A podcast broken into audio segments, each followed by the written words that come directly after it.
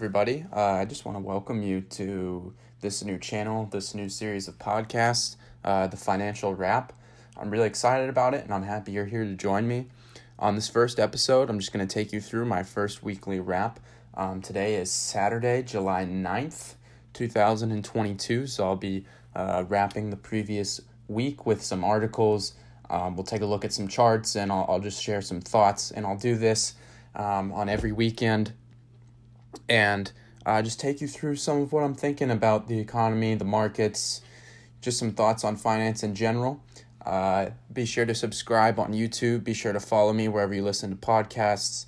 Um, this channel and this series of podcasts won't only be um, these these weekly wraps. I'm going to start some special series as well. Um, I want to do some on just some educational topics like financial wellness, how to start investing, things like that. So make sure you stay tuned because I have a lot of cool th- things planned in the works. So uh, without further ado, let, let's get into it.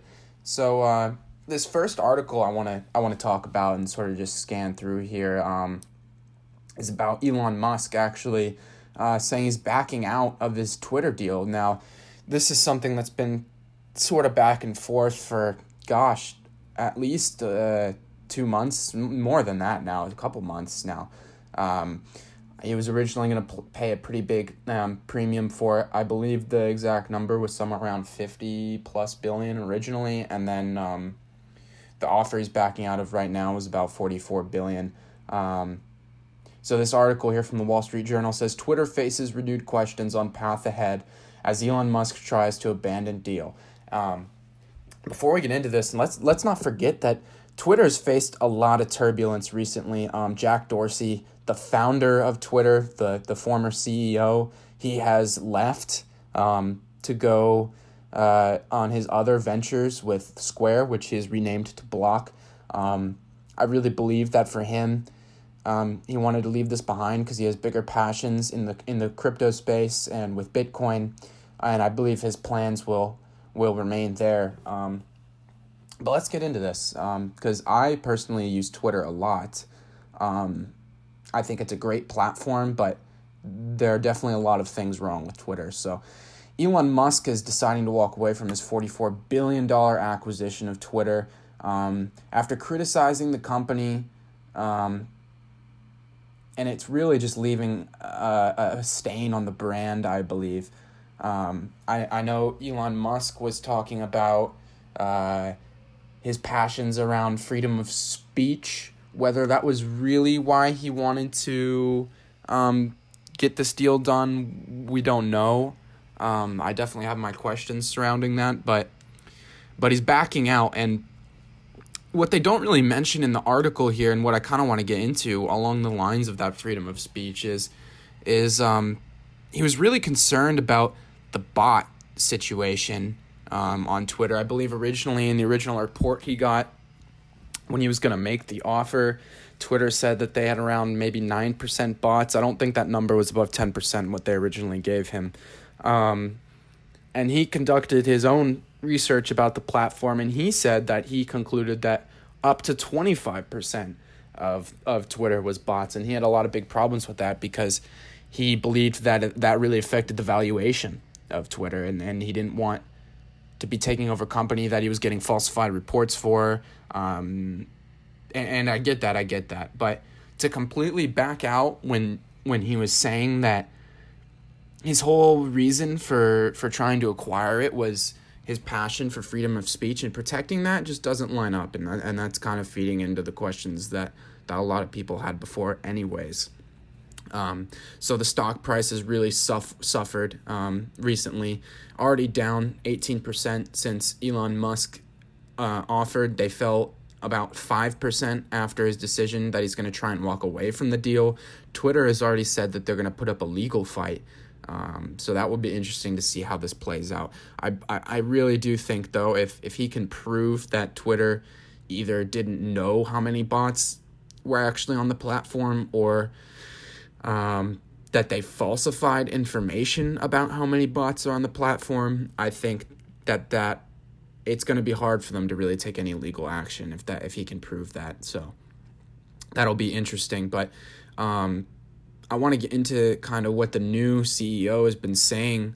Um, and he says he, he, he feels like uh, a, a lame duck CEO um, in the midst of all these talks and after being appointed after Jack Dorsey left the, the company. Two top executives are leaving the company. I mean, to me, that yeah, this looks really bad. Like if you're invested in this company, it, it doesn't look good stock price wise. Um, it it just doesn't look good from that perspective. But as a user of Twitter and and someone that I really think that I can and for a lot of people really understand the value of Twitter and what it brings to the world uh, really um I see this as kind of like a power vacuum. So obviously Elon Musk saw the same thing.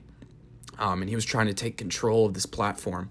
Um, him leaving or or saying that he's not going to follow through with this deal you got to think about is this is does he really want to leave this deal entirely or is that kind of the face that he's putting on so that to bring the price down and come in and kind of fill this power vacuum within Twitter I don't know so um, I just think that that's interesting. They're losing some executives. They've already lost their original, the founder, the CEO. Um, they're losing two more top executives. So I just think that that's interesting.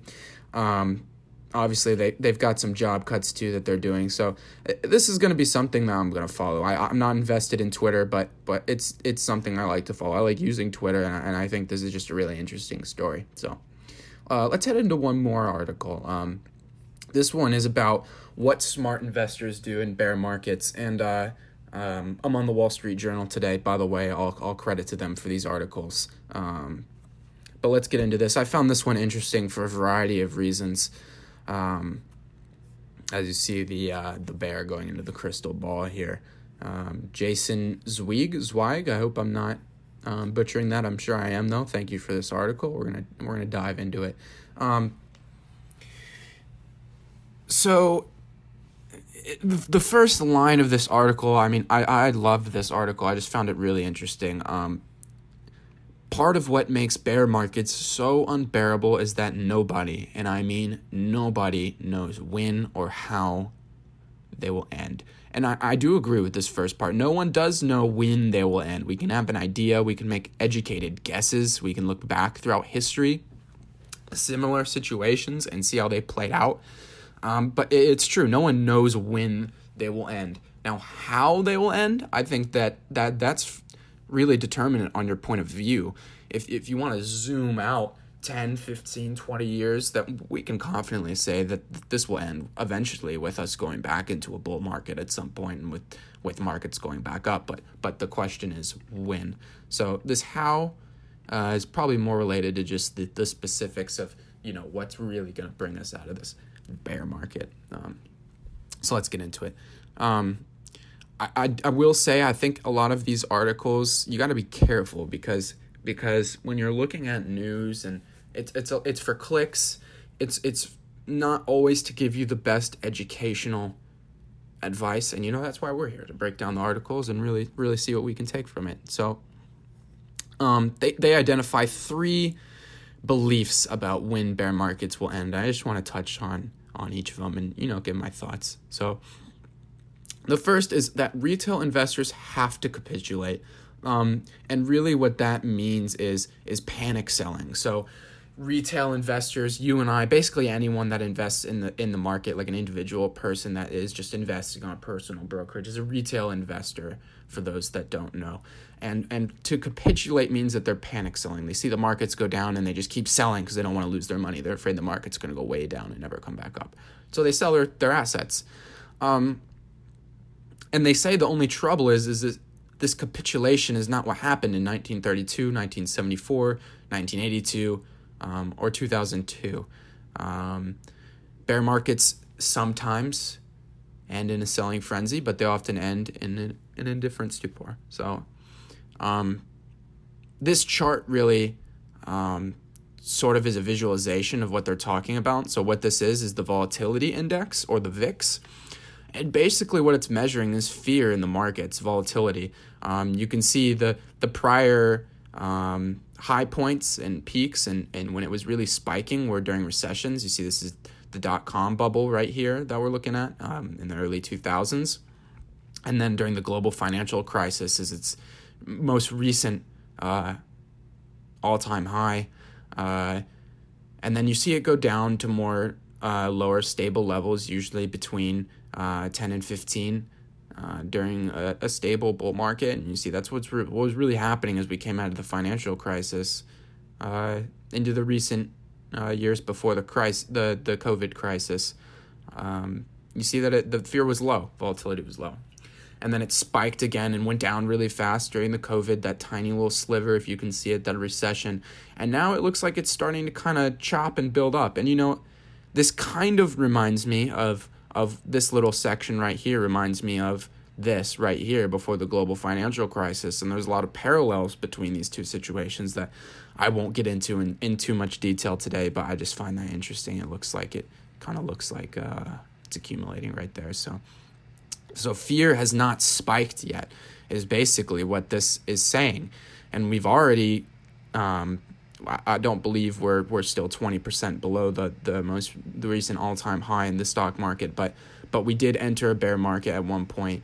Uh, we rallied this past week, but but that fear still hasn't spiked. So they're saying that maybe we haven't seen the worst of it yet. If this is if we're going to enter a recession, um, and that brings them to their their second point. Fear has to spike. So they're saying that fear has to spike for us to know that we've seen the worst of it and it hasn't happened yet. So that'll be interesting to keep an eye on. Is you know maybe we get a little bit of a, a rally here in the in the coming days or weeks, and we'll take a, another look at that in the charts as well. So, um, and the third point, which is which is pretty straightforward, stocks have to get a lot cheaper. So.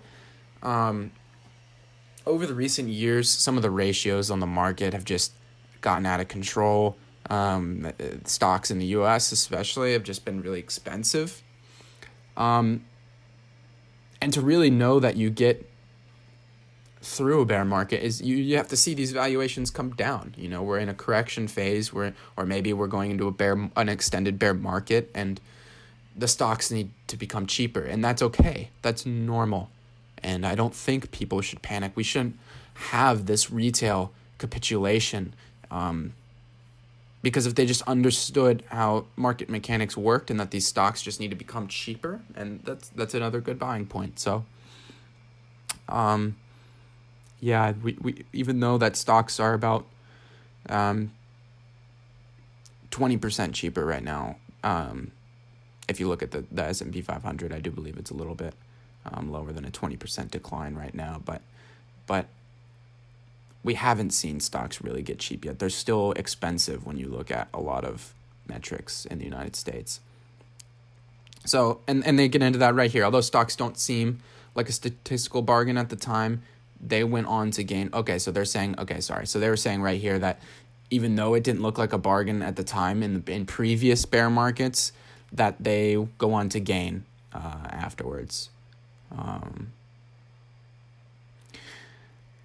and they go on in this article about selling losers during a bear market. I think you really have to be careful how you approach that. Yeah, if you made a bad investment and now is the time where you're seeing that, then yeah, it's it's okay to, to, to sell that and get out of that and take a loss because the um you'll have a tax benefit on a loss. You can write it off, and they get into that down here. I won't go through the rest of this article, but I want to talk about this briefly.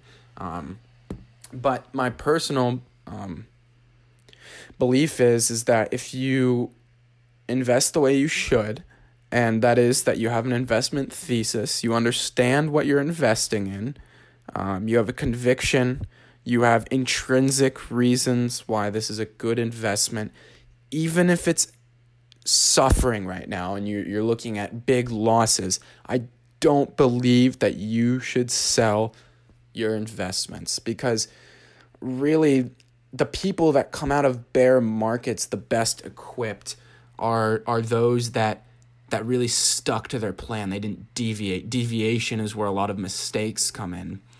Um, and so I really just believe that that if you stick to your plan and you keep buying while these stock prices or these asset prices get depressed, you'll come out on the other side much more wealthy and much more equipped and much more prepared for the markets that come after.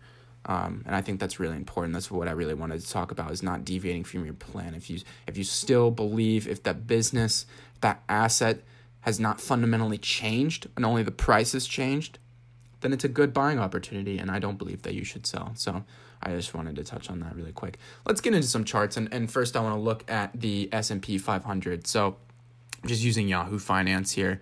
Um, I want to point out that if we look right here, the, the S&P 500 has been rallying since since about um, the, the beginning of July. We've seen we've seen some gains on the stock market. And I really want to point out a couple of things. This chart might be confusing to you if you don't know what technical analysis is. So um, I just want to I just want to start there. So this is this is a um, candle chart for the S and P 500. Each one of these candles represents one day. Um, if it's red, that means it closed um, lower than it opened. If it's green, then it opened higher than it closed and the wicks just mean the price touched that during the day, but it's not where it closed. For a green candle, it opened at the bottom of the candle, closed at the top of the candle, and any wicks are just where the price went to during the day, but then but then receded from there, and, and and vice versa with the red candles. The market opened at the top of the candle and closed at the bottom of the candle, and the wicks are just the prices that it touched during the day. So let's get into it. This purple line right here is the 50-day moving average. So it takes the prices of the previous 50 days and averages them out, and the line will be there at that point in time. So. I, I really have this on the chart here. I don't have it on the ones you'll see after this, but I have it on this one because it really um, respected this lineup. There were better channel and trend lines, but this moving average was really respected through the bull market um, over the past year and a half or so. It really respected this line, um, and you see it broke and it touched this this zone right here, which became important again, which is why I have it laid out there, and then it bounced back up over the the line, and this was kind of our last little little push upwards before this downward uh, decline started. So um, and you can see that it, it broke above this this moving average, but then now since has respected it um, as we move downwards. Um, so I just want to have that on the chart for our analysis. Um, and then I have these two zones laid out because I think this is problems that if we do see further rallying in the market, I see these as zones that will cause problems. Um, you know, long term, the Fed is, um, the Federal Reserve is has said that they're staying committed we heard that this week they're committed to fighting inflation and they'll raise rates um, to do so. And so, and that'll hurt asset prices. So I believe in, in the medium term, we're not going to see um, a continuation of this bull market that we saw in 2020 and 2021. Um, I do believe we'll see lower prices, but it doesn't matter what you believe. I just threw this on the screen so we can actually analyze why I'm, I'm having those beliefs. So, I do believe the first zone that will have issues is right here. As you can see, when it broke through the moving average, which it had respected for a long time, it touched this zone to build a base and bounced off. So, as we know, previous support breaking through is now going to be resistance on the way back up. You saw that there was some more support in this zone and the beginning of this decline that it bounced off of. And then it came back and built another base, but then it dropped below and it came back up right here and it, and it fell below. So this is a very important zone. And I believe if we do continue to rally, obviously the first point of resistance would be this moving average. But if we break through, uh, we will have some real selling pressure right here. Um, in between 383 and 392 on the VOO. Um, that's the Vanguard 500 index fund. That's not the actual S&P index, um, but it does track the same. So it's the same percentage wise.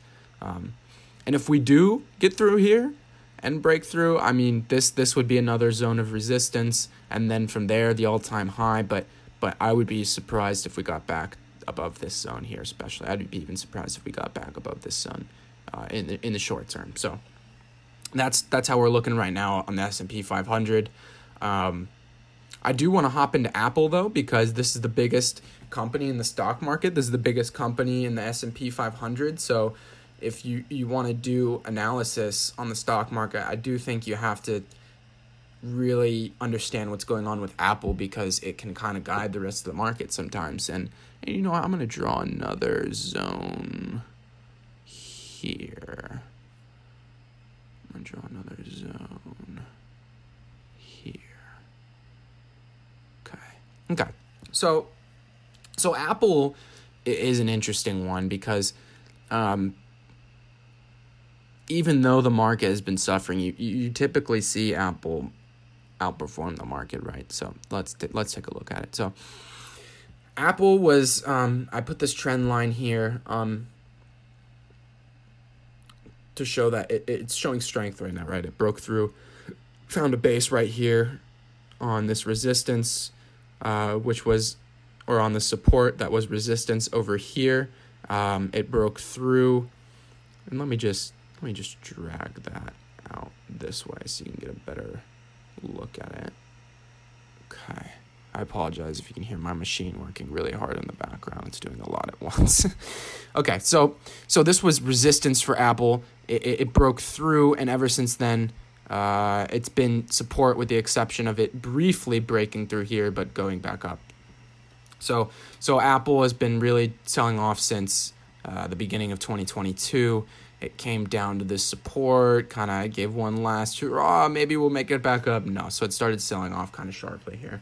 Um, it, it broke through this resistance pretty easily that had been used for support and, and resistance in the past, and it kind of had some trouble in this range between these two zones, and that's where it is right now. It broke through this line, so it's showing some strength. I wouldn't be surprised if we get back up to here. Uh, and then kind of stay in a range. I wouldn't be surprised if we're in a range for a little bit with Apple. Um, and you could see other stocks. Oops, didn't mean to do that.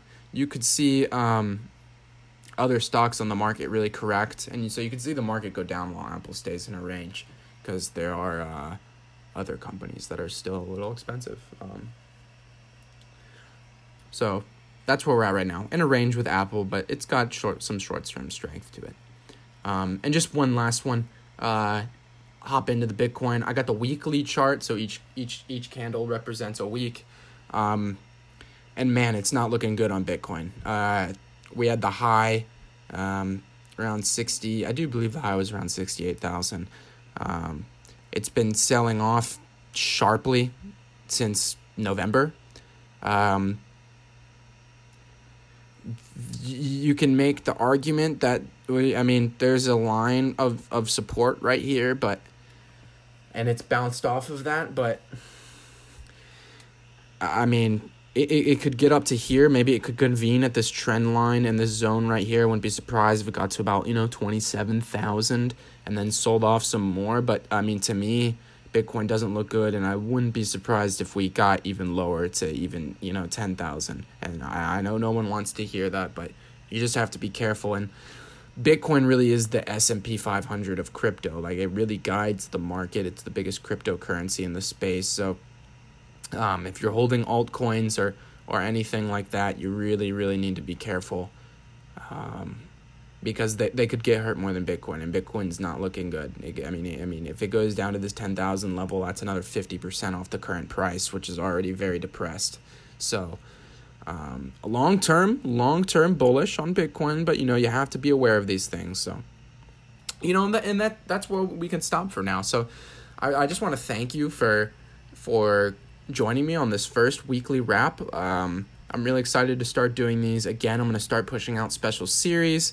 Um, and you can find those on YouTube and wherever you find your podcasts. Um, and you know what's really important is to not get caught up in all the hype around investing, whether it's to the downside or the upside. Stay true to your plan, stay true, do not deviate, and uh, just execute. And you know what? I'll, I'll see everybody uh, next week. Have a good week, and I'll see you in the next one. So, bye bye.